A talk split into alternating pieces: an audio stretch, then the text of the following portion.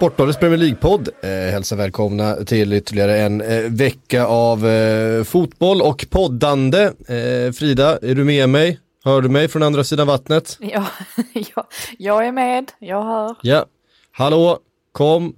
Eh, Makoto, dig vi skrämt in här på morgonen. Ja, jag, jag hör det också. Ska ja, ja, precis, du sitter på andra sidan bordet här. Precis.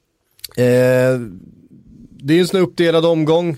Det några få matcher kändes som att jo men visst kanske Chelsea United kunde ge oss något att, att diskutera. Det gjorde det verkligen. Men eh, vi måste någonstans börja med bomben som släpptes eh, fredag eftermiddag kväll någon gång. Vi minns inte riktigt vad, tid, eller vad klockan var. Eh, när eh, uppgiften först läckte då att Manchester City bestraffas med vad som väl måste vara det, det hårdaste eh, ja det är ju det hårdaste straffet för eh, brott mot Financial Fair Play.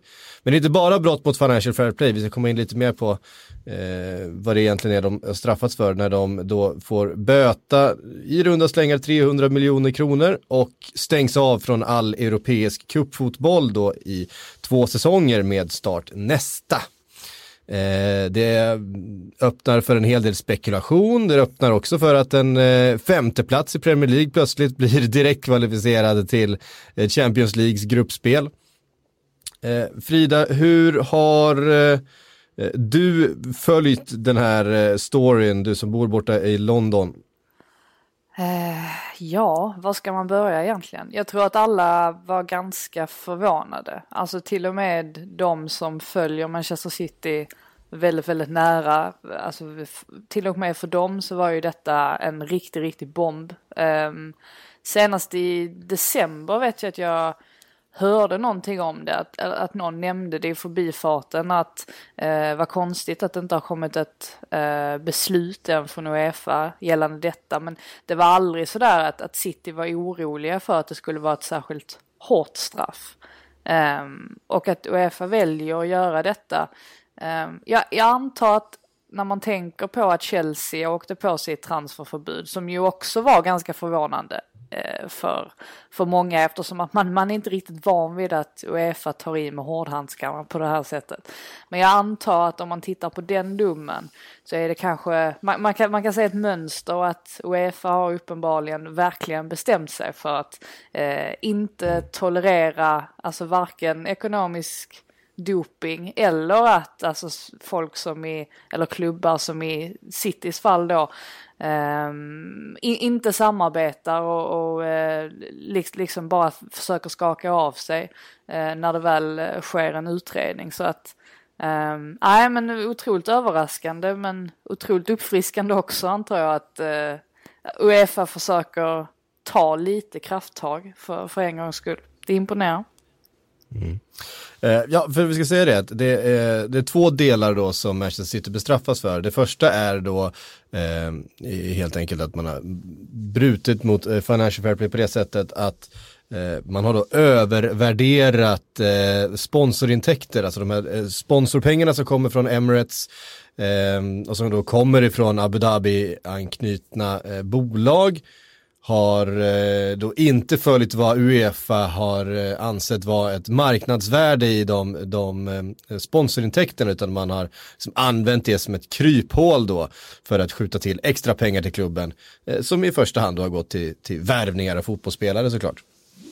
Eh, det är de inte ensamma om att ha gjort, vi har sett PSG eh, göra samma sak, det går verkligen att att eh, lyfta in Juventus i den diskussionen också med eh, hur Jeep gick in och sponsrade köpet av eh, Cristiano Ronaldo till exempel, eh, framförallt med, med lönen och sådana saker. Det finns, det finns flera eh, liknande fall då, men det Manchester City då också har gjort, som du var inne på Frida, är att man har Eh, man har inte samarbetat. Man har snarare försökt att förhindra.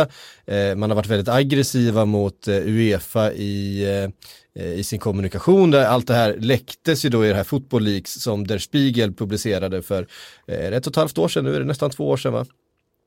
Ehm, och det är framförallt den delen.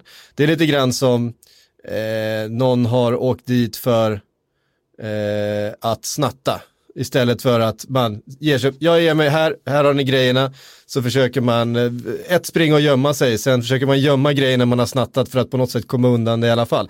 Det är lite som att man eh, vad är det man brukar säga, obstruction of justice. Det är väl, det är ingen helt klockren eh, liknelse, men det är väl lite det som man anser att Manchester City har ägnat sig åt. Man har också hotat stämma Uefa om man skulle riva ner hela systemet och sådana saker. Det är den typen av eh, kommunikation då, det var det som läckte i Football League som Uefa nu helt enkelt sätter hårt mot hårt eh, ja, mot eh, alltså Manchester City. Det, det, säger ju en del om eh, vad det är för typer som styr City. Alltså det är, det är människor som är väldigt, väldigt vana vid att få sin vilja igenom och att saker och ting ska svepas under mattan. Eh, jag kommer i och för sig inte att ta den här domen på 100% allvar förrän jag vet att den har gått igenom liksom i, i KAS. Um, mm.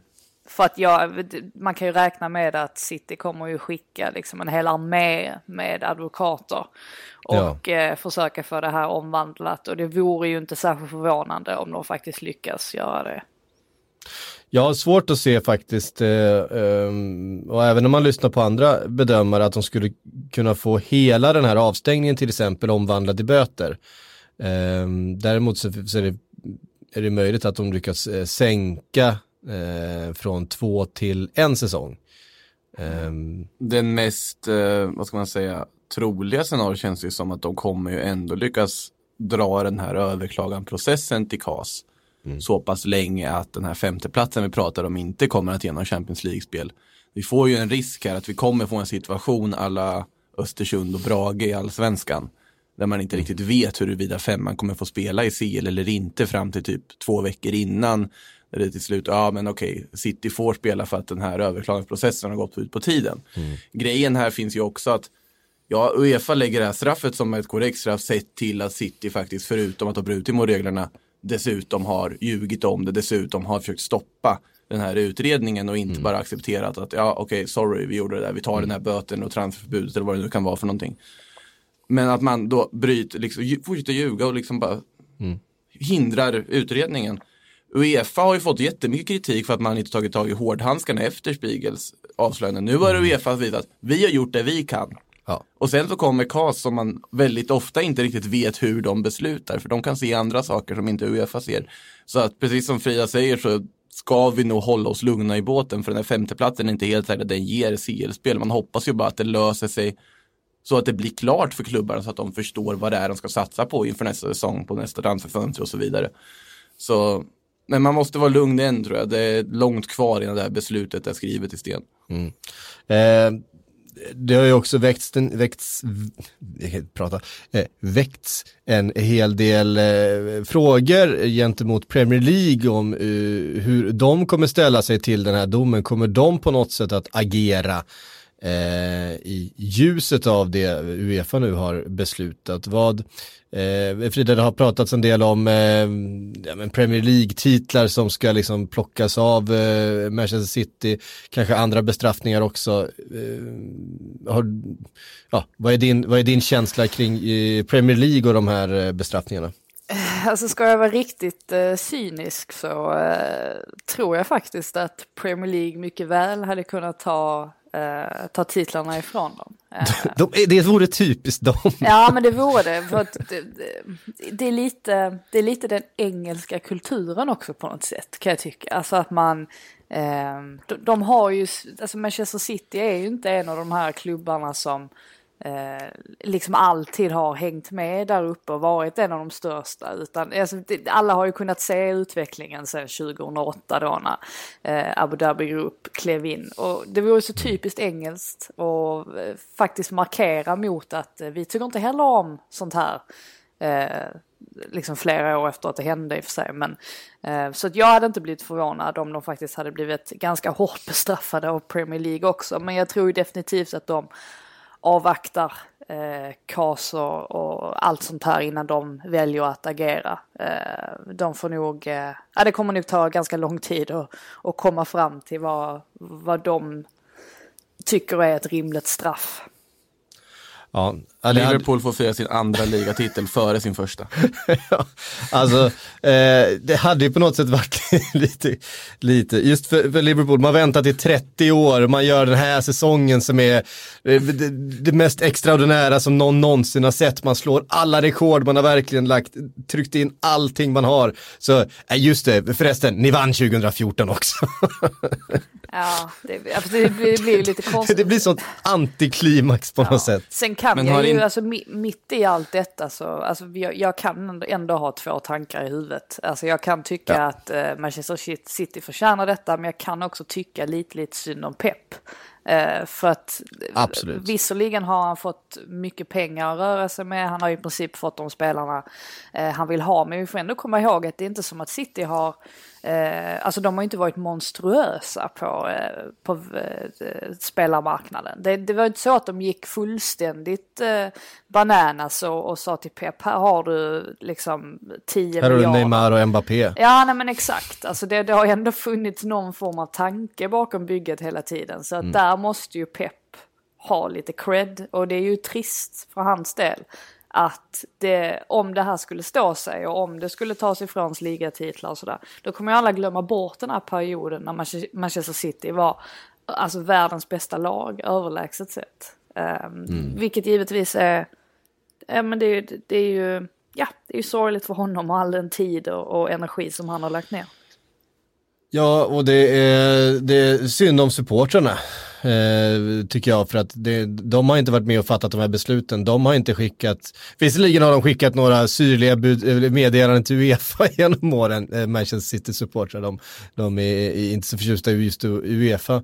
Eh, det planeras ju också eh, stora protester då under mötet med Real Madrid här i Champions League. Får se hur, hur Uefa hanterar det för att eh, det brukar ju eh, av eh, tradition buas till exempel under Champions League-hymnen eh, just på Etihad. Man, Ja, nu kommer det göras. Nu kommer det definitivt kommer göras, det, det. men det, det, det, har samlats in ganska stora pengar i supporterled i, eh, bland Manchester City-supportrar för en stor protest mot eh, Uefa under eh, mötet med Real Madrid. Så det blir intressant att följa, eh, se vad som händer där och, och jag vet inte, vi som är lite äldre då, nu pratar jag, med vi menar jag idag ja, eh, i den här trion, eh, som, ja det är klart att ni kommer ihåg Manchester City före, eh, eh, liksom alla de här pengarna och, och, och, det här nya laget, men det var ju liksom en, en, eh, en förening som i alla fall jag eh, fann väldigt sympatisk och eh, eh, det, som har en väldigt lokal förankring och har en stor supporterbas i, i Manchester och där det finns någonting väldigt genuint som eh, absolut har upp, fått uppleva någonting eh, väldigt liksom, eh, spektakulärt och häftigt med, med det här senaste decenniets investeringar och med det här bygget och med Pep Guardiola och allting men som eh, inte har bett om det här. Eh, så att säga. Eh, som jag verkligen kan känna för. Eh, och det, det, jag menar, fotboll betyder saker för folk och fotbollsklubbar betyder mycket för många människor. Eh, och det, det, de, kan jag, de kan jag känna med. Och även för spelarna som har kommit dit. Jag, upp, alltså jag, är det så att den här domen fastställs, att KAS säger att det är det här som gäller, eh, det är de här två åren, då måste det finnas fog för, eh, för spelare att säga att även mitt kontrakt är inte giltigt längre. Därför att jag skrev mitt kontrakt under den här förutsättningen att om jag presterar och vi presterar på det här sättet och tar oss, eh, då de här tabellplaceringarna så ska vi få spela Champions League.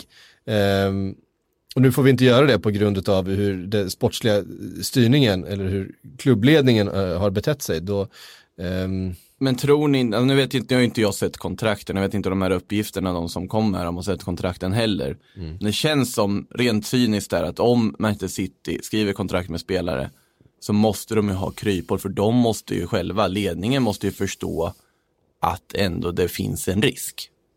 Alltså för de vet ju vad de själva har gjort. Fortfarande, även om de ljuger för Uefa och hindrar deras utredning så vet ju de själva vad de har gjort och de vet att det ändå kan smälla. Teoretiskt sett. Mm. Även om det kom som en bomb nu.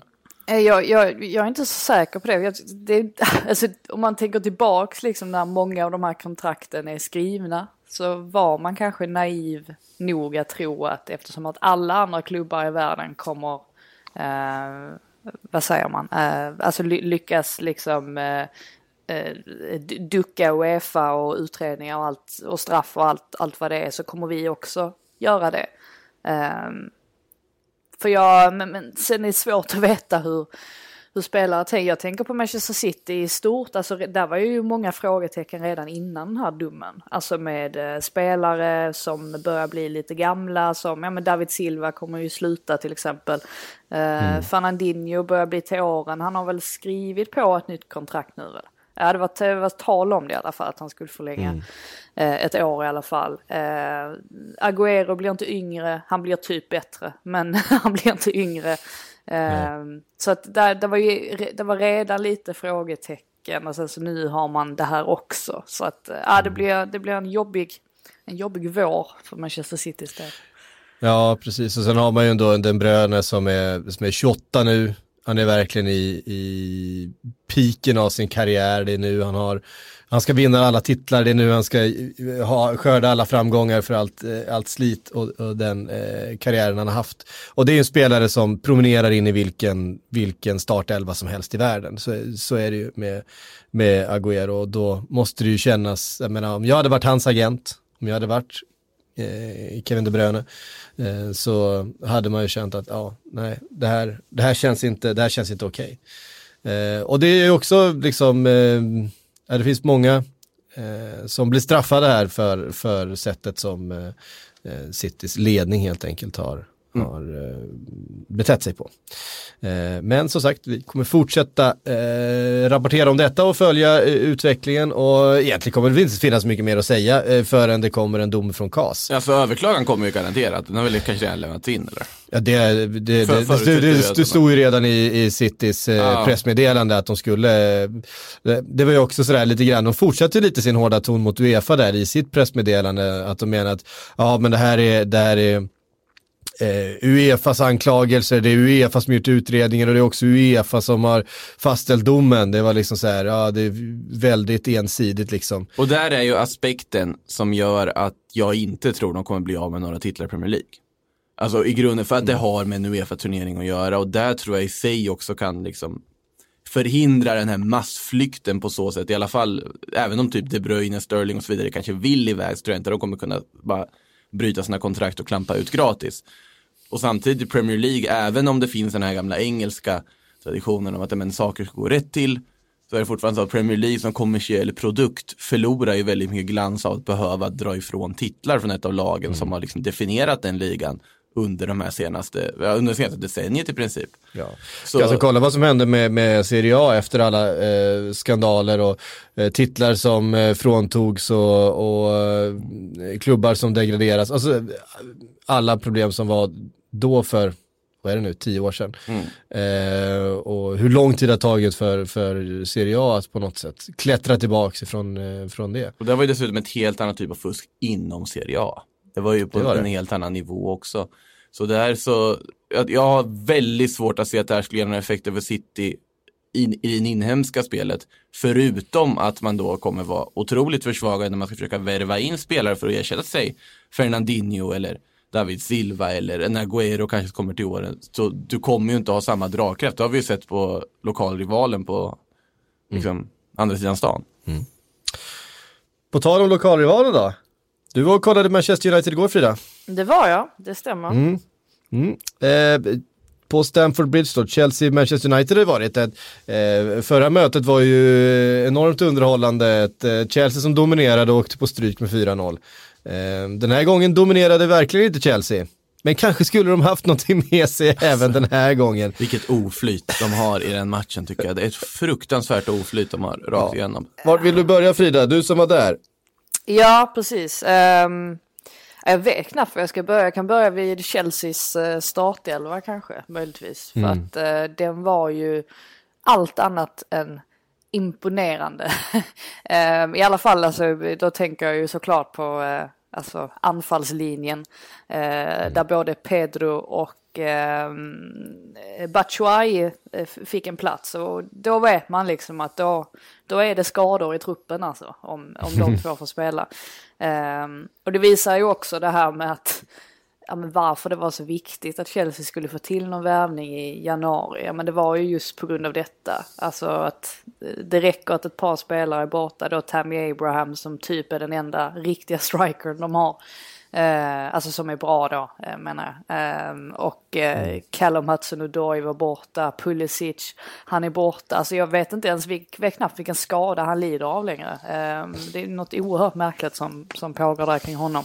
Eh, det blev inte så mycket kvar. Jag tyckte att man, man såg verkligen det på Chelsea, alltså att kvaliteten att den sjönk ett par steg. Ehm, och är fullkomligt övertygad om att det också eh, hade del i att det, det slutade som det gjorde. Ehm, dessutom får man då den här väldigt tidiga skadan på Kanté redan i den tolfte minuten och så får liksom Mason Mount komma in och han var ju inte, han var inte dålig på något sätt men det skadade ju rytmen i, i matchen ytterligare. Um, och Manchester United, jag, vet knappt vad man ska säga Manchester United för jag, jag, jag har också sett det här, jag såg din tweet psyk där med att eh, liksom hur bra, eller vad var du skrev att Manchester United var så himla bra i matchen. Alltså jag, jag, jag tycker inte att de var bra. Eh, alltså jag tyckte att det var, det här var, det här var Du tyckte de var bättre än Chelsea? Ja men det här följer mer på Chelseas, alltså att de saknade den här lilla sista kvaliteten, alltså sista tredjedelen, sista eh, alltså jag tycker ju inte att United, de, de går ju inte ut på något sätt och dominerar den här matchen. Alltså det tycker jag inte. Ja, de, de lämnar ju definitivt mer att önska. Och när de får det här 1-0 målet där med Martial. Alltså det var ju en ren, det, gick ju fram och tillbaka. Alltså det var ju det var helt omöjligt att hänga med nästan. För att det, det hände så mycket på planen. Uh, och det var liksom ingen, det var ingen som hade grepp om matchen tyckte jag. Alltså det var ingen som hade kontroll. Det var liksom bara fotboll, eh, huller om buller över en hel fotbollsplan. Och när Martial får in det här 1-0 målet då ska man ju tillägga att uh, Christensen bara minuten innan liksom har åkt på en blodad näsa där eh, och mm. har precis kommit in igen och är liksom helt ur position. Det tror jag också eh, gjorde att Martial fick så mycket tid på sig där. Eh, och så kommer det målet när man egentligen trodde, satt och trodde då att ja, men Chelsea kommer göra mål när som helst. Även om det då hade böljat, böljat lite fram och tillbaka.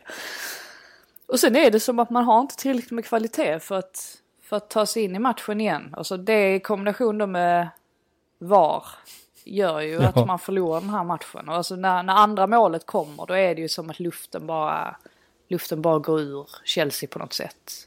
Kastar på Giroud där också. Eh, mm. Som man visserligen tror reducerar men så är han, är han offside med liksom två centimeter. Eh, ja. ja men vilken, eh, vilken horribel ja, var... kväll för Chelsea. Alltså det går liksom inte ens att Eh, alltså det var sån, det var så fientlig stämning, jag kan inte, så fientlig stämning har jag aldrig upplevt på Stamford Bridge. Och då har man ändå suttit och sett liksom förluster mot West Ham och Bournemouth och den typen av motstånd. Det här var så, alltså folk var helt, folk var helt galna. Alltså folk bara, Men... folk bara skrek, alltså rätt rakt ut och, och reste sig upp i frustration, gick hem i 77 minuten, gjorde vissa och eh, de skrek liksom på på solkärlek, alltså en, en smädelse mot honom, absolut inte mot Frank Lampard. För att de insåg väl att det här liksom var med, hade mer att göra med, med de, de som var på planen. Men äh, det, var, det var fullkomligt kaos, jag var helt slut efteråt. Mm. Helt slut. um, Eh, en av eh, matchens insatser var ju, eh, som var verkligen stort utav, utav Harry Maguire var ju att han stoppade eh, Batshuayis fall där med foten. Ja, det var snällt. utanför, det var ju, det var ju ren instinkt. som han själv beskrev det efteråt, att han ville bara bromsa hans fall. med, med fotsulan rakt i, mellan benen. Eh, alltså, jag, alltså det, det, jag, jag, jag, kan inte begripa hur det inte blir rött kort. Nej, alltså, jag förstår inte heller. Alltså, jag vet, de, de som har lyssnat på mig förr vet att jag är ingen fan av VAR. Att jag inte orkar prata om VAR. Men alltså det här är, alltså det är så obegripligt för mig. Hur man kan titta på den situationen nära och tycka, ja men det där är väl inte så farligt. Alltså det spelar ingen roll hur mycket kontakt han har med den där dobben. Han, han sätter upp sina dobbar mot någon annans skrev. Ja. I en sån situation. Det är så otroligt tydligt. Och man tittar på vad och säger, ja men det där var väl inget rött kort. Alltså jag, Alltså jag, jag förstår det inte. jag, jag, jag kan ju Jag, säga jag förstår det. Ni, he, hela, hela Sverige vet hur, hur mycket jag eh, alltid älskar. Jag, jag, var ju, jag, jag måste ju ha varit Harry Maguires första svenska supporter liksom. Eh, alltså det, så det, det, det det, får du faktiskt. Eh, liksom redan, redan i halvtiden så, så var jag en stor favorit av honom. Det kan nog inte finnas någon som har gått, alltså fallit så djupt på ens favoritlista som Harry Maguire gjort på min, alltså den här senaste säsongen. Och igår, igår var det som att det, det kulminerade fullständigt. Jag avföljde honom på Instagram och allting, jag bara, jag orkar, orkar, jag orkar inte se honom. det, och då är jag inte ens, jag sitter liksom inte där i ämbetet av att jag är Chelsea-supporter på något vis och, och, och vinner Manchester United så det, det, då är jag glad för deras skull höll jag på att säga. Men, men det, var, det är någonting med det där med att vara mittback och så är man engelsman och så kommer man undan med grejer. Alltså jag vet inte, jag, jag, jag, jag ledsnade bara på det. Ja, det, var som, det var som någon sa om det, var, om det hade varit tvärtom. Om Man det vill, om, om, man det- vill om det inte hade säga varit, det. Man, Ja, man om, det hade varit det. Batshuayi som låg där och Harry Maguire som hade kommit och Batshuayi satt upp sulan så. Man vill inte ens säga det. Men Nej, man det, hade varit, det hade varit rött kort. Och sen har vi ju liksom Heung-Min Son-exemplet. Ja. Ett solklart rött kort när Son gör det. Då ska det väl vara i den här situationen också. Alltså, De är ju jag faktiskt vill- identiska, är de inte det? De, eh, Ja, för- förutom, att, för, för, förutom att jag tycker att Harry Maguires träffar sämre eftersom det faktiskt träffar mitt på, ja. Men den är ju mycket mer cyniskt placerad. ja. Alltså stämplingen. smarta Jag- jag- placera. Du kanske gillar Harry Maguire trots allt lite. Han har lite. Nej men, eh, nej, jag tycker det är så underligt. Jag blev arg bokstavligt talat på att en sån situation, att man inte tar den. För det, det är det ultimata beviset på att, alltså det funkar ju inte systemet. Vi har sagt det tidigare och så vidare. Ja, millimeter offside och så vidare, man kan diskutera det här och så vidare. Men jag tycker det här är så otroligt solklart på alla sätt och vis. Och det är sånt här som VAR ska vara till för också. Att se sådana situationer när domaren missar. Alltså jag förstår i det här läget att Anthony Taylor inte uppfattar eh, Absolut, liksom vad, absolut. vad som händer. Absolut. Eh, det tycker jag inte är så konstigt. Det, det gäller även eh, det senare eh, målet som, alltså Kursumas mål som döms bort. Eh, som jag kanske inte heller tycker borde ha dömts bort. Ja, där, Den är ändå det är en tydlig knuff i ryggen tycker jag. Och alla de här målsituationerna, man kan tycka om man vill och man kan tycka att liksom VAR förstör det här alltså, spontana glädjen som man såg hos Kurt Zuma till exempel vid det här målet. Att man, jag minns också att kommentatorn sa när Zuma firade, han kanske inte ska fira för mycket liksom, för vi vet ju att vi har VAR. Eller något i den stilen och ja, det dömdes ju bort sen. Men alltså när en sån otroligt soltokrött, blodrött rött kort som jag tycker det är. Nu kommer jag få skit för det, men jag, jag tycker verkligen det, jag står för det. Så, och att man bara, nej men det där var väl ingenting. Jag tycker det är helt bisarrt. Det blir ju extra problematiskt med tanke på att det är Maguire som nickar in målet också. Ja, Eh, ja, det, det- gör alltså det- det är Typiskt, det är, det är ju dramaturgin. Precis, Ja. det, det lägger ju till det som man, man tänker sig att alla Chelsea-supportrar upplevde då. Ja men dels så får, får de det emot sig att det inte blir det här självklara röda kortet som vi var tittar på. Eh, sen får det där målet som, där Asp- blir ju faktiskt knuffad i ryggen före han sen knuffar eh, Brandon Williams i ryggen. Eh, ah, ja, i, I min värld borde inte det ha, ha blåsts av om jag ska vara ärlig. Eh, och sen är att det är Maguire som nickar in då 2-0 precis efter, efter det där. Eh, Och dessutom gör en hänt. väldigt bra match i övrigt. Det måste man ju säga att Chelsea-försvar, eller heter United-försvaret gör en supermatch. Erik Bailly som kommer in är Ja, ju verkligen. Ja, jag tänkte precis eh, ta lite om Bagi för att det, det är värt att prata om med tanke på att Victor Lindelöf lämnade sent återbud och så Ja. kommer eh, Bagi in och gör en, eh, alltså, en alltså väldigt bra, men han var ju en av deras bästa spelare, definitivt. Eh, det tycker jag. Och Solkärs hyllning efteråt på presskonferensen var ju inte bra för Viktors del, om man säger så. Eh, för att han var ju... Eh, Eh, nej, han, han liksom använde ord som, eh, ja men han var fantastisk, eh, modig som ett lejon och det är härligt att se att eh, Erik är tillbaka till sitt gamla jag och eh, ja, eh, man får se där om eh, eh, hur han ska göra nu. Eh, har man en mittback som ser sådär bra ut efter att jag kollade. Alltså han har ju inte, Bajir har ju inte gjort en 90 minuter på över ett år alltså. Det är ju Nej, det är väldigt Nej, lång tid.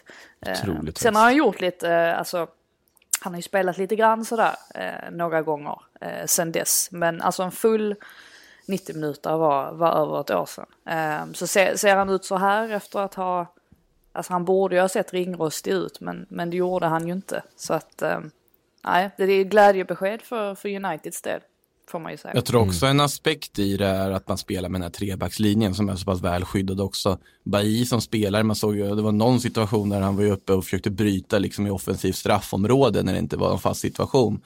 Han flyttar sig och rör sig över stora ytor också. Jag tror att en sån mittback som Bailly mår väldigt mycket bättre i en sån här trebackslinje där du har, när, även om du går upp och stötbryter och så vidare, så har du ändå folk hemma. Du har Maguire och Luke Shaw i det här fallet då, eller liksom Matic som har plockat ner.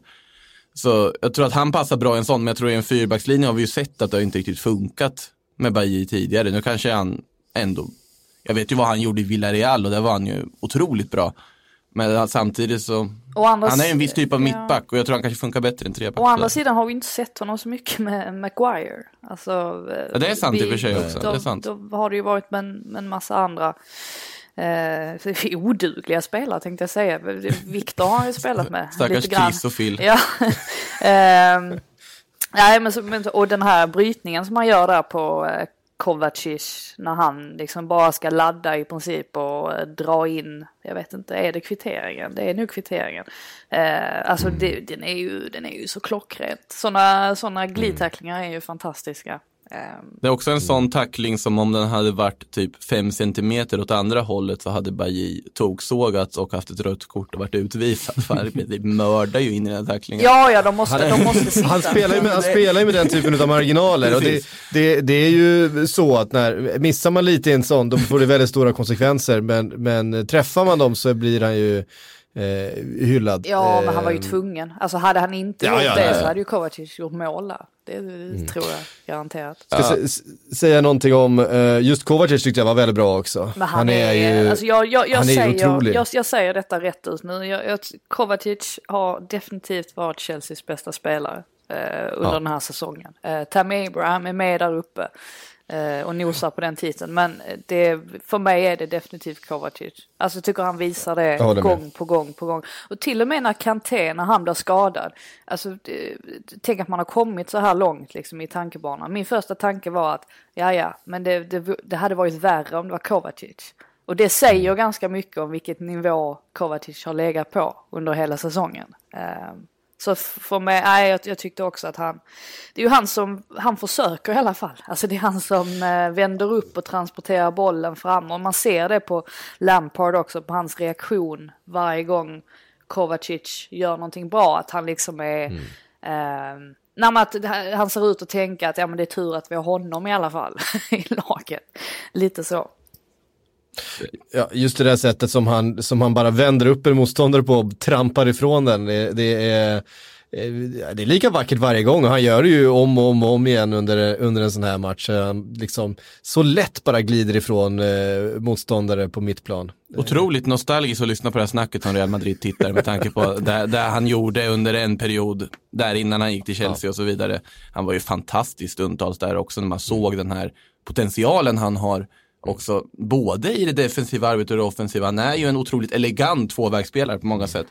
Och en, verkligen boll, alltså definitionen av en bolltransportör som man brukar säga. Alltså, Definitivt. Ja, och folk, vill, alltså folk som minns den tiden är väl inte särskilt överraskade över att han ser fin ut nu. Men med tanke på alltså hur han har, alltså han har ju inte haft det så lätt i Chelsea och har ju verkligen Nej. inte kommit upp i nivå. Eh, det är ju faktiskt först nu alltså, som man verkligen har sett hans kvalitet och där får väl Lampard ha någon form av cred. Um, för han är ju uppenbarligen trött på honom i alla fall, att han kan ta de steg. Jag tror det var, det var inte sådär jättemånga glädjetjut när Kovacic blev klar för Chelsea permanent. Alltså det, det, var, det var det ju inte, men idag så skulle man ju kanske säga att han är den viktigaste spelaren de har då, alltså ihop med Abraham.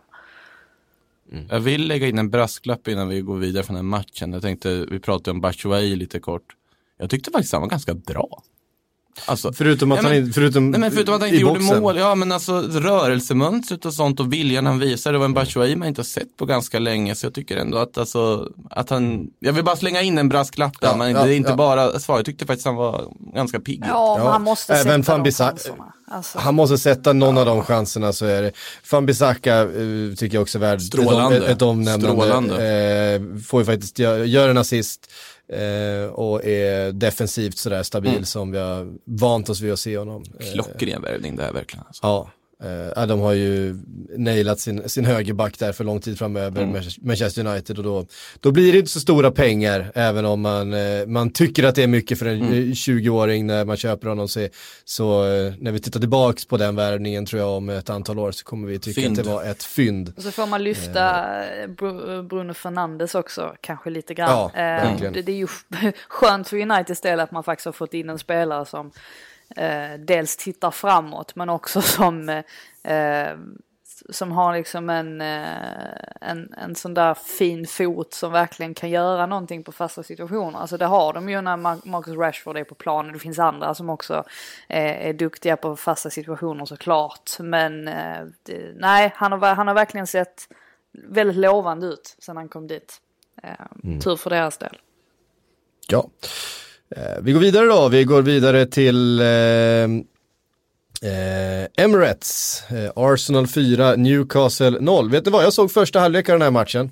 Sen var jag tvungen att åka iväg och, och hämta barn på kalas och lite sådana här saker. Då är det din analys vi vill höra. Din bild måste ju vara helt uh, skit. ja, alltså, jag, jag, följde då liksom resten via livescore jag kunde, jag kunde inte tro vad jag såg. Det var ju, första halvlek var ju så fruktansvärt dålig. Nej, det var ju inte något högt underhållningsvärde direkt om vi säger så. Uh, Nej, och, det, jag vet inte och ni... framförallt var ju Arsenal dåliga. Jag vet inte om ni minns eh, matchen mot uh, Leeds för en tid sedan. Eh, jag kan inte ens säga om många veckor eh, för att jag, jag, jag har ingen tidsaspekt överhuvudtaget. Eh, Fyra veckor drar vi till med. Fy, fy, nej. Gissar vi veckor istället för åldrar nu? Psyk, alltså, du ska inte dra till med gissningar. men matchen mot Leeds i alla fall där man gör en katastrofalt dålig första halvlek och sen kliver mm. man ut efter paus och så är det ett helt annat Arsenal. Det var lite samma känsla här, eller lite, det var, det mm. var snarare mycket samma känsla. Ehm, för att nej, det, det, var inte mycket, jag håller med, det var, det var inte mycket som, som stämde under den första halvleken och det är ju i princip, man hade ju bara flyt där att Newcastle är totalt odugliga i, i eh, skottögonblick och eh, avslutningsögonblick. Mm. Um, och som gör Joel Linton är inte så bra alltså. Nej, precis. Alltså, han, han kommer ju inte riktigt igång. Nu får han ju spela liksom lite. Han hamnar ju ständigt liksom ute på en kant sådär. Eh, vilket man kanske får ha överseende. Eh, eh, tvärtom. Han är inte riktigt van vid att spela som nia på det sättet. Alltså han har inte gjort det sådär jättemycket under sin karriär. Så att man får kanske ha lite eh, överseende med det. Men Samtidigt så var ju Arsenal inte, de kändes inte speciellt farliga framåt. Jag tyckte Enketia som man var ganska förvånad över att han fick, fick starta där och försöka leda frontlinjen. Han var väl alltså ganska osynlig och ehm, ja men det, det, det saknades någonting definitivt. Um, och så kliver de ut i andra halvlek och bara liksom, jag tyckte väl i och för sig, alltså mot slutet av den första halvleken så kom de in i det lite mer. Där märkte man att alltså, Newcastle hamnade lite mer ur positionering och sådär. Och sen i andra halvlek så bara fortsatte det ju i princip. Visst Newcastle har, har något skott där i, eh, i stolpen och, och lite så. Men i övrigt så hade ju Arsenal ganska bra kontroll på det hela. Eh, och viktigt för, eh, för Arsenal att eh, Pepe liksom fortsätter att eh, leverera som han gör. Eh, Aubameyang eh, hoppar högst och får in det första målet där. Eh, Enketia borde väl ha gjort eh, något mål kan man tycka. Eh, mm. märks att han har en liten bit kvar. Eh, men i övrigt så, ja, eh, Saka gör ju en fantastisk match igen. Eh, vilket, ja men jag vet att jag, jag bara slängde ut den där Um, det där på Twitter, ibland får jag feeling liksom och så bara, bara twittrar jag någonting så utan att ens fundera uh, närmare på det. Twittrar man någonsin ut med att, med att fundera? Ja, man borde, man borde göra, men det är oerhört få människor som gör det. Uh, och då twittrade jag att uh, jag tycker att Saka borde vara med i snacket om vem som har varit Arsenals bästa spelare. Uh, men jag, jag, jag står för det. Alltså visst, alltså, vi har Leno som uh, såklart ska vara, vara med där och Aubameyang ska såklart vara med. Jag tycker Xhaka har varit fantastiskt fin sen Arteta klev in. Uh, mm. Luis har ju också höjt sig men ja, jag tycker ändå att han har ah, det där är ändå någonting som gör att man inte vill ha med honom i, i detta snacket. Men alltså Saka har ju faktiskt han har ju fyllt eh, ett, ett tomrum på något sätt där. Ehm, eh, på, alltså som vänsterback och var ju faktiskt den under den första halvleken som faktiskt utmärkte sig positivt och har haft en tendens att göra det den senaste tiden. Eh, och med tanke på att han är så ung också så kan man ju bara tänka sig hur många fler kliv han kan ta. Eh, så jag tycker, eh, nej, återigen, imponerande insats av honom. Och eh, ja, att det blir 4-0 är ju, det är ju lite att Newcastle klappar ihop. Eh, får mm. man ju säga. Och vilken lång och rörig utläggning. Ja, jag ska sluta prata. Eh, det finaste Bukayo Saka gjorde måste ju ändå vara hans reaktion på det när han ser det här 2-0 målet och assisten. När han fintar det. Ja. Bara, Whoops. alltså han tittar på det. ja, det var ja, det var, den, var, den var fin den lilla videon där när de sitter och eh, blir intervjuade utav Sky är det väl? Eh, ja, precis. Snacka om lyckodrag ändå. Att alltså, tur i oturen på något sätt med alla de ytterbackskador som Arsenal haft. Man kastar in då Bukayo Saka som vänsterback, som riktigt krisdrag. Och att han ändå tar den rollen på ett så pass bra sätt och växer. Det, det får man ge cred till liksom sportledningen där som ändå ser den potentialen hos honom och ändå ja. väljer att plocka ner just honom som vänsterback. Det finns ju många yttrar att välja på. Liksom, ja, och sen så får man, där får man liksom hylla Xhaka igen. För att det är en, jag tycker ändå att det är Xhaka som möjliggör att, att Xhaka får alla de här eh, alltså ytorna och att han faktiskt kan liksom kliva upp så högt. Eh, det är för att Xhaka mm. tar ett oerhört stort ansvar i defensiven och med tanke på vad som hände på The Emirates för eh, inte alls särskilt länge sedan när liksom Basir Granit Xhaka slänga lagkaptensbindeln i gräset och sådär. Så är det ju faktiskt mm. eh, alltså väldigt stort att se att han har liksom ändrat sig sådär tvärt under Arteta. Eh, det är imponerande. Det måste ju funnits någon form av kaptens eh, råmaterial de har sett när de gör honom bindeln och det är väl det han visar på något sätt också genom att ändå ta ja, sitt ansvar. Men det var, ja, men det var väl faktiskt lagkamraterna som ville ha honom som, som mm. lagkapten och det visar ju Så, att han, säger, har, det... han har ju väldigt mycket respekt i själva, i själva mm. gruppen. Uh, har han. Mm. Jag kan inte förstå varför man spelar Aubameyang på en kant, även om det gick bra i slutändan nu, och tar in en Nketia på toppen. Då. Alltså jag, alltså, jag, jag tycker inte att det gör någonting så länge Aubameyang fortsätter att ta sig in i straffområdet som man gör där vid 1-0 målet. Mm. Uh, men sen är det klart, alltså det, det ultimata, alltså jag hade nog liksom plockat ut Eddie och så hade jag satt in Martinelli istället som ytter och sen mm. så Aubameyang mm. som striker. Men Ja, eh, Arteta, måste ju, Arteta måste ju se någonting i, i den här formationen. Han, han har förhoppningsvis någon grund i sitt beslut. Ja, men alltså, kanske en grund som inte vi känner till, jag vet inte. Uh, men uh, sen kommer ju faktiskt Lacazette in och uh, även om det inte är det snyggaste målet han gör så gör han ju faktiskt ett mål och en assist på under tio minuter. Vilket var, ja, mm. man såg hur mycket det målet betydde för honom också. Det, ja. Han, han eh, och Özil nätade. väldigt vilt. Vad sa du? Özil nätade också, bara en sån sak. Mm. Ja, det gör han ju inte så ofta.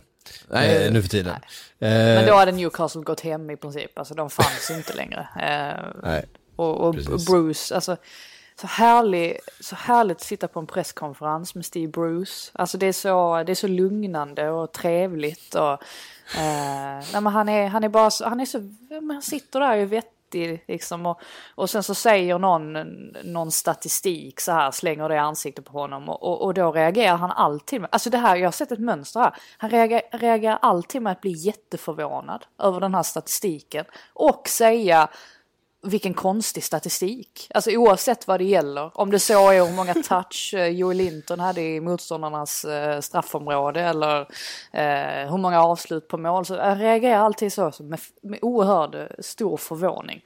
Eh, han är fin. Steve Bruce. Han är ju ingen expected goals konnässör, Steve Bruce. Det kan man ju inte liksom klandra honom för i alla fall. Nej. Um, vi går vidare från eh, Emirates då, eh, vidare till eh, Villa Park. Eh, Aston Villa, eh, Tottenham 2-3.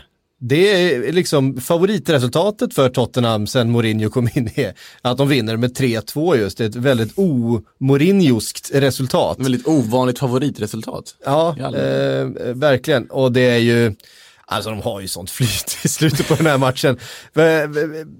vad heter han, backen som... Eh, som... Björn Engels, alltså ja, det... vilken, vilken huvudroll han har i den här, jag tänkte på det, det var verkligen den belgiska mittbackarnas revanschkväll. Ja. Alltså först Alderweireld som gör självmål och sen efter det gör mål första gången sen jag vet inte när. Ja. Eh, och sen då Björn Engels orsakar den här straffen därefter nickar in kvitteringen och sen då när man tror att det är liksom just det som är storyn då, de här backrevanscherna. Ja. Så ska han då på den här långbollen som kommer bara släppa den rakt mellan benen och så får Son ett friläge och sen hej då. Ja, är det... Helt otroligt. Ja, det är 93 och 34 eller något sånt där på klockan. Eh, ja, 20, 20 sekunder kvar att spela. Så, så då får man helt enkelt inte släppa den bollen. Det... Nej, otroligt, otroligt teatraliskt också att den enda som inte firar det målet i Tottenham-lägret är José Mourinho. Att han börjar gestikulera åt någon avbytare att du ska in. Alltså det, det, det var, ja. man bara satt där och tänkte att ja, Mourinho mm. är verkligen tillbaka. Men å andra sidan så måste vi ju, um, måste vi ju ge honom lite cred ändå, trots allt. För att efter Liverpool så är ju Tottenham uh, det lag som har tagit flest poäng, alltså sen Mourinho klev in. Um, så även om det inte har sett helt spikrakt uh, ut alltid så har, gör han ju någonting rätt. Sen är det klart att de, mm. de andra konkurrenterna har ju inte riktigt steppat upp. Uh, så att det har ju med det att alltså göra det, det är också, får man kolla på hur många poäng det verkligen är. Det, jag såg ju statistik om att Chelsea har tagit 13 poäng på sina senaste 15 mm. matcher. Och de är kvar på fjärde plats. Jag tror Tottenham hade tagit 25 sen Mourinho klev in. Ja, ja men det säger, det säger någonting om hur... Eh, men 13 på 5, 15 kan det stämma? Ja. Är det så illa? Ja, det, är så illa. det har oerhört dålig period för deras del. Ja, det är fruktansvärt. Eh, själv blev jag ju glad över att se Pepe Reina tillbaka i Premier League. Eh, och rädda straff. Ja, och rädda straff. Och äh, jävla vad arg han blev när de släppte in den. Förstår jag. Ja. det förstår jag. Eh, ja, han, han, eh, han bidrar med mycket känslor och han är ju en, en han är ju den där liksom, lite galna målvakten som man, eh, som man uppskattar. Det är många av de här målvakterna som inte känns speciellt galna. Han är alltså, ju en av få målvakter som har tagit sig ut och vunnit ett VM-guld bara baserat på att han är en god grabb. Ja. Alltså det, det, är ändå fint. För det var ju därför han var med i spanska landslaget. Men, ja, men vi kan inte peta Peppe, han är för trevlig. Vem, vem är den galnaste målvakten i Premier League? Cool fact a crocodile can't stick out its tongue. Also, you can get health insurance for a month or just under a year in some states. United Healthcare short term insurance plans, underwritten by Golden Rule Insurance Company, offer flexible, budget friendly coverage for you. Learn more at uh1.com. Eh, eh, just nu. Alltså Pickford är ju inte normal. På något sätt. Pickford är inte nej. normal, nej. nej. Uh, det ska jag inte heller påstå. Men det, det finns väl inga riktiga så här supergalningar? Krull skulle Kepa, jag slänga Kepa in. har det ju. Uh, Ke men Ke Kepa har ju bara tränarlicens. det, det, är det. det är det han eh, har. Han vägrar byta ut sig själv. Um, Krull slänger Tim, jag in i, Tim, i Tim Krull har... Tim Krull tänkte jag också är ett bra har namn att Han kan in. bli jätte, jäkligt förbannad och sådär. Ja, verkligen. Ja, han har humör. Ja. Men man, det finns ingen riktigt sån här Jens Lehmann-typ längre ju. Eh... Nej men alltså de här nya tyska målvakterna som kommer fram, de är ju, känns som att de är framtagna i en fabrik snarare än att de liksom är gal, galna individer som, om man tänker på så här, Oliver Kahn och Jens Lehmann och gänget, det var ju riktiga profiler. Ja. Eh, och sen så har de plockat plock, plock, Ter Stegen, Leno och så vidare. Sen Neuer är väl någon sorts så här, liksom mellanväg. Neuer är ganska galen. Jo, alltså. men han är någon sorts mellanväg där. Ja. För han känns ju ändå liksom så här fabriksframställd. Ja. Och så har du Ter Stegen och Leno som bara är maskiner som de bara kastat in liksom. Som. Ja. Um, ja, nej men precis, men det var ju liksom, det var som klassiker förr i tiden att alla målvakter var, var fullständigt skogstokiga. Men, men nej, det finns inte så mycket kvar av det. Uh, alltså de här Nick, Nick Pope, uh, Ramsdale och uh, Dean Henderson. Där. Ja, det är ju fina pojkar hela högen liksom. Det, det är som skötsamma eh, träningsprodukter sådär.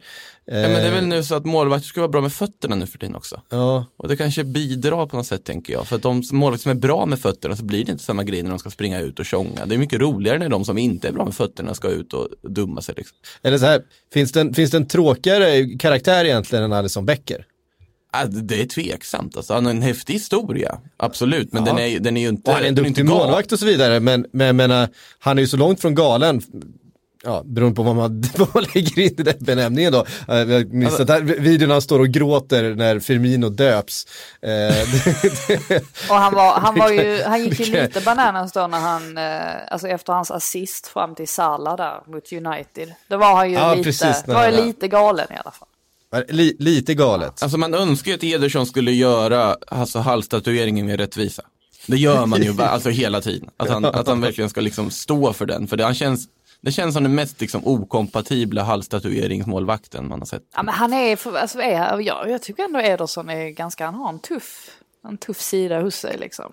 Ja, men han måste vara mer galen. Ja, jo, kanske. Ja, precis. Han skulle liksom så här spöa upp lagkamrater och sådana saker. Det är nu, ju... nu ska vi inte dra alla som har halstatuering över en kam här naturligtvis, men ändå känns det som att... jag, tycker, jag gillar att du, att du, att du safear på den. jag tycker ändå man ska safea på den. Jag tycker man ska inte, man ska inte döma efter tatueringsplacering. Mm.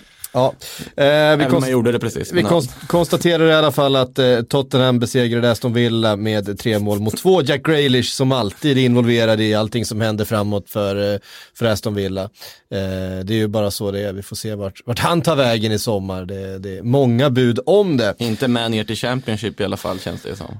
Uh, nej, det tror inte jag heller. Någon som antagligen inte kommer hänga med ner i Championship heller, vad det verkar, är ju Todd Cantwell i, i Norwich. Uh, och där har det ju börjat uh, viskas en del om ett intresse från Liverpool, ett Liverpool som han ju mötte i, lör, uh, i lördags var det. Lördags var det. precis. Det är kul att vi säger att, att det, det, har börjat viskas. Det här pratar vi ju om i början av december. Ja, jag vet. Det, det är som alla det, rykten kommer liksom... Det bara kommer tillbaka, jo, men, det är som ett kretslopp. Det har kommit fler, det, det, det dök upp igen. Jo, jo. Men det finns inte så mycket annat att prata om i Liverpool nu, de vinner ju bara. Ja. Vi hittar på Todd Cantwell igen. Det... Precis, även äh, Todd Cantwell som såg äh, livlig ut igen då, äh, som har gjort hela den här säsongen tycker jag. Äh, hade väl en liten dipp i, i, i, höstas när hela Norwich liksom hamnade i, i någon slags svacka efter den här inledande hysterin man, man hade då i början på säsongen när Pukki vräkte in mål och eh, man slog Manchester City och grejer. Eh, men eh, tog emot Liverpool, stod upp bra som man har gjort i många matcher, eh, förlorade igen som man också har gjort i många matcher den här säsongen. Det har varit lite Norwich-tema, man har spelat stundtals ganska fin fotboll, haft Eh, inte riktigt kunnat förvalta de, eh, de lägen man har tagit till. Teemu Pukki hittar inte nä nätet lika ofta som han gjorde i början på säsongen och finns inte så många naturliga målskyttar bakom, bakom honom. Eh, Nej, men, men Liverpool mm. behövde fortfarande byta in Sadio Mané för, för att vinna den här ja. matchen. så var det.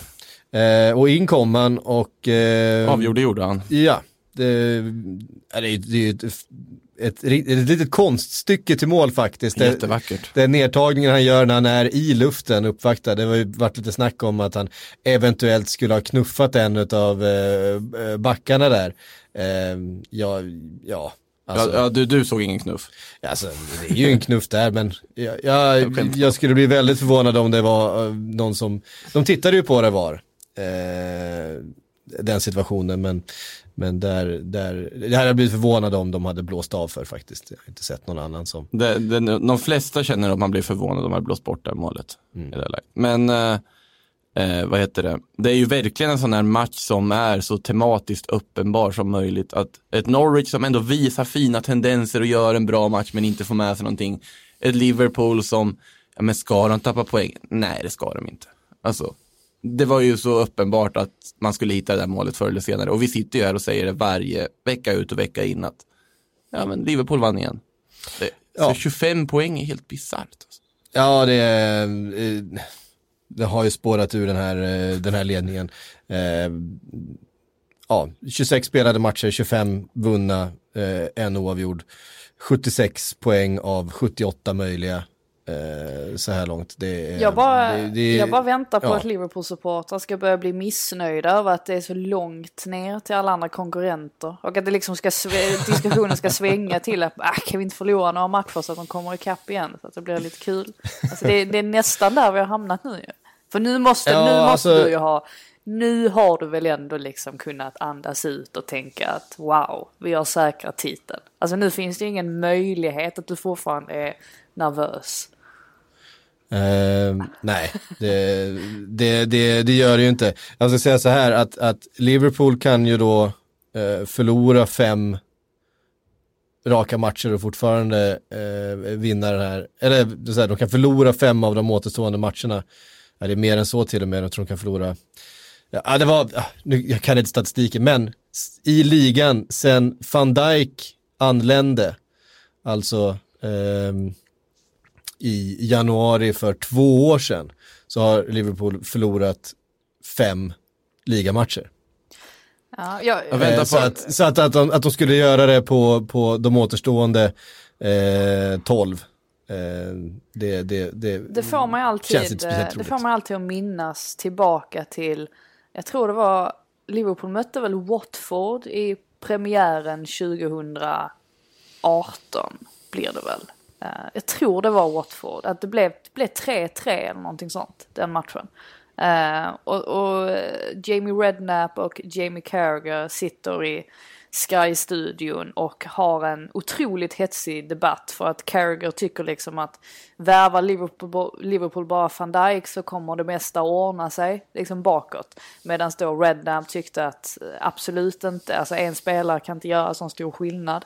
Eh, alltså tänker man tillbaka, alltså man tänker hur det faktiskt blev så är det ju ganska fantastiskt ändå att en spelare faktiskt kan göra sån stor skillnad som van Dijk har haft. Sen är det klart att alltså, de andra spelarna har ju också bidragit till att de håller en massa mm. nollor och så. Men eh, det går ju inte att komma ifrån att van Dijk alltså, gjorde en otrolig skillnad. Men det vet vi. Ja, det vet vi. Eh, en annan sån här otrolig statistik, Sadio Mané, han har ändå spelat ganska många säsonger med Liverpool nu. Det var ett tag sedan han kom, han, han var ju före där. Eh, Tiden går fort. Ja, han har fortfarande inte förlorat en ligamatch på Anfield. Nej. Är det så? Mm. Är han eh, är ligans bästa spelare den här säsongen? Jag tycker nog det. Ja. Ehm, oh. Ihop med De Bruyne, i, alltså De, De Bruyne, Mané. Ja, jag vill ju slänga in Jordan Henderson där också som har varit eh, fenomenal den här säsongen. Vad händer med Trent Alexander-Arnold? Jo, men det, det ja, finns ju så många. Alltså, det, det, är så många som är bra. Men eh, om man alltså, ska mm. ta liksom, en i ligan som har om man tvunget ska, mm. ska ge statyetten till en person så tycker jag definitivt att för mig är det Sadio Mané.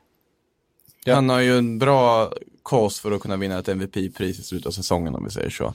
Eh, jag. jag tänker, alltså när, har inte Liverpool-fanen börjat propagera för att, med tanke på det här van Dijk vi pratade om tidigare, att man ska liksom starta en ny tideräkning från liksom när van Dijk kom till klubben, lite, lite som liksom när Jesus föddes. Att vi ska börja räkna år från där istället. Borde ja. inte finnas en sån, sån rörelse som vill få igenom något sånt. Man kanske får räkna in Allison i den också. Man, det är så lätt att man bara ger eh, van Dijk en massa cred. Alltså Allison har ju också, det var ju rätt bra att han eh, ersatte Karius där. Man har ju glömt Karius nu i princip. Ja, ja. vem? Eh, Tycker fortfarande att han behandlar så schysst. Ja, det var, det var... Det, det, var, det, var, det var tufft att vara Karius eh, efter den Champions League-finalen. Det var... Det kan man förstå. Det, verkligen, och det har inte varit lätt för honom efter heller. Det, jag vet inte hur det har gått för honom med Besiktas faktiskt. Nej, det har, det har, gått lite upp och ner. Eh, Besiktas vill ju dumpa honom eh, här lite tidigare. Men eh, eventuellt så kommer de väl göra det där. Men det har väl mest haft med ekonomiska frågor att göra. De har inte haft, inte haft råd att betala låneavgiften. På jag minns, jag minns bara matchen på, matchen på stadion i, i Malmö. Eh, när Karius återigen ah, liksom hade en sån där jobbig kväll och Malmö-supportrarna mm. de kunde ju inte låta bli att eh, ja, de, de, hade väl någon banderoll där som inte var supertrevlig eh, riktad mot Karius. Det var inte sådär jättelänge efter eh, Champions League-finalen. Men ja, är trist. Ja, men jag ser fram emot hans självbiografi som jag antar kommer ut om x antal år. Den kan vara intressant att läsa. Ja, verkligen. Um, vi hade ytterligare en, ja i fredags också, uh, Wolverhampton-Leicester, 0-0. Uh, Och rött kort? Ja. Uh, ja, jo, förvisso. Uh, bara en sån sak. Nuno Masterclass va?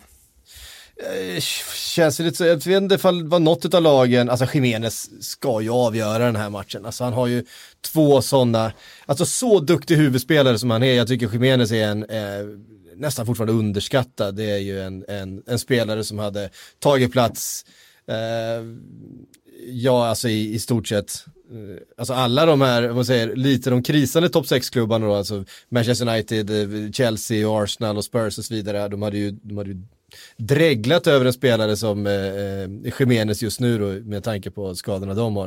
Eh, men det är ju en, det är ju en striker i, i, i absolut toppklass, eh, skulle jag säga. Han kan ju så mycket och framförallt är han så duktig på huvudet så att, att när han missar framförallt den där andra nicken, eh, det är så, man ser det också på honom själv, han, han kan inte tro att det är sant att den inte går in. Han, han ser liksom förvånad ut över, vad, vad händer, vad gör jag? Det är fint ändå att se att den mexikanska anfallstraditionen fortsätter. Alltså, för det är många mexikanska anfallare genom åren man verkligen tyckt om ändå. Ja. Hugo Sanchez, Jared Borghetti och liksom Guatemoc Blanco, och Chicharito. Ja, det, det, vilken fin anfallstradition det finns i Mexiko. Ja. Eh, som sagt, Chodry utvisad. Han är ju fin, men han, han har ju lite problem med, med eh, tacklingarna ibland och humöret och, och eh, drar på sig en del eh, onödigt eh, Eh, fortfarande. Eh, den unge Chaudry. Eh, ja, säga någonting om Sander, eller Southampton, Burnley, Southampton som har liksom eh, tappat lite av det där momentumet man hade då eh, eh under vintern. Eh, Burnley som igen då börjar avancera lite i, i eh, tabellen. Eh, smyger med där på 34 poäng då, eh, samma poäng som Arsenal. Ja, eh, två, men, ba men, två, bakom Everton och Wolves. De var ju inte så, eh, de var inte så taktiskt smarta där Saints. med tanke på att de, de, de, de häcklade Burnley tydligen ganska hårt i sitt matchprogram. Eh, vilket eh, Burnley-spelarna då läste. Det var bland annat någon känga till Charlie Taylor tror jag. Eh, och sådär. Eh, och, de skrev att eh, Burnley var, det är bara ett långbollslag och, och så. Uh, det, en, enligt Sean Dice så var, kan det ha varit det som gjorde den lilla skillnaden för att när Burnley-spelarna klev ut där på planen så uh, det var de revanschlystna. Uh, så att man ska inte, vad, vad, säger man, man ska inte väcka den björn som sover. Nej. det kan ju inte varit, det kan inte varit en ny kritik att de är ett långbollslag. Det kan inte varit att de bara, vad är det de säger? Det här har ingen sagt ja, till oss förut. Samtidigt, var, det här var, varför är det, är det varför, är det, ja, precis, varför är det kritik liksom? Alltså det, det, är ju, det var ju så de tyckte liksom, att vad, vad är det här? Han har ju bestämt att de ska spela så här. Ja, det är väl ingenting. De vinner matcher. Självbilden kanske man ska jobba med. Mm. Ja. Eh, Bra, jag vet inte ifall vi vill säga någonting mer om, om det mötet än så. Um... Nej, vi har pratat jättelänge nu faktiskt. Ja, vi har pratat, vi måste slänga in ett par frågor också. Oj, um, ja. Oskar Ström eh, skriver, tycker det är värt att nämna med tanke på att eh, Makoto vägrat ge upp hoppet att Mustafi sedan sin blunder mot Chelsea varit en av Arsenals bäst presterande spelare. Skam den som ger sig. Han var fin i Valencia, det är det jag sagt hela tiden. och jag står fortfarande för det. Och det är kul att se att det ändå vänder lite. Man vet också med Mustafi, även om han var fin i Valencia, att i Arsenal så ligger det där liksom självmålet eller missen bara precis runt hörnet. Så att man ska inte ropa hej igen. Nej. Um, ska se, Johan eh, Lindström undrar, var ska det bli av Naby Keita?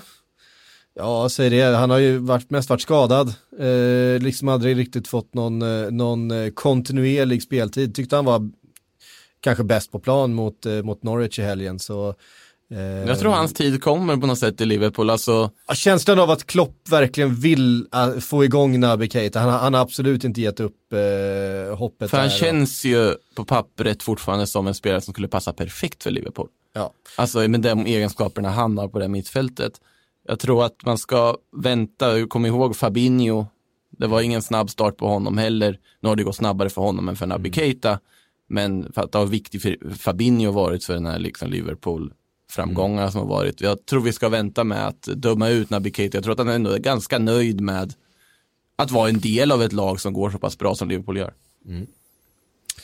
Um, vi tar en uh, fråga från uh, Daniel Nestor. Hur många Europaplatser blir det från Premier League med tanke på Citys avstängning? Jag vet inte om vi var tydliga med det uh, innan. Ehm, vi vet inte riktigt, det beror lite grann på KAS, men som det är just ja, nu men det, då. Det ska ju vara lika, lika många platser. Så är det, det, är det, är, precis, det är lika många platser, det blir att allting flyttas ett snäpp ner då helt enkelt. Att, mm. att vi, vi, vi eh, på något sätt tar bort Manchester, Manchester City ur tabellen när vi ska titta på eh, och fördela Europaplatser och då flyttar alla ett snäpp upp. Eh, som det ser ut just nu då så är det eh, Manchester United va? på eh, femte plats som i så fall hoppar upp till fjärde och tar eh, den sista Champions League-platsen. Ultimata hånet mot City också. Ja, verkligen. Eh, ska komma ihåg där att, eh, nej fel, det, så är det inte alls. Det är Spurs som har den just nu. Sen är det Sheffield United och sen är det Manchester United. Eh, men de ligger där eh, nära varandra 38, 39, 40 poäng. Ja, jag syftade på att United får spela i Europa överhuvudtaget alltså. Ja, precis. Ja. Eh, men som det eh, står sig då så blir ju då ner till, blir det åttonde plats i Europa League va? Men har inte det att göra med fa Cup-vinnare och så vidare? Jo, det brukar ju bli så att eh, alltså helt plötsligt så får ett lag chansen att, att spela Europa League som man inte ens eh, har tänkt på. Mm. Alltså det, det händer ju ganska ofta i, i Premier mm. League. Mm. Så att det, det, är svårt att, att förutse vem som liksom kommer få vilka platser. Det får man avvakta. Det är väl om fa Cup-vinnaren redan har en Europaplats, då tillfaller den till vanligtvis sjuan då, men om City blir avstängda så tillfaller det åttan. Vad bra, hörni, vi får faktiskt ta att knyta ihop säcken här. Eh, det är fler som ska in i studion och vi har en, en tisdag att ta oss an. Eh, tack Champions Marcotti. League Ja, det är Champions ikväll. League ikväll. Eh, spännande ska det bli. Ja, riktigt kul faktiskt. Vilken väljer ni då? Eh, eh, Atletico Madrid mot Liverpool eller PSG Borussia Dortmund? Det är inte svårt att veta vilken jag kommer sätta på. Eh, Ja, det blir nog faktiskt samma för min del. PSG Dortmund. Nej. Ja, precis. Tuchel. PSG Dortmund är ju jättespännande i och för sig, men uh, det jag gissar på att det kan bli en så kallad dubbelskärm. Ja. Uh, mycket, mycket bra möten uh, den här veckan. Jag ser faktiskt. lite mer fram emot Atalanta Valencia, men det är en annan sak. Ja, jag är sjuk på det sättet. Ja. ja, hörde ni, tack för att ni har lyssnat. Vi hörs om en vecka igen.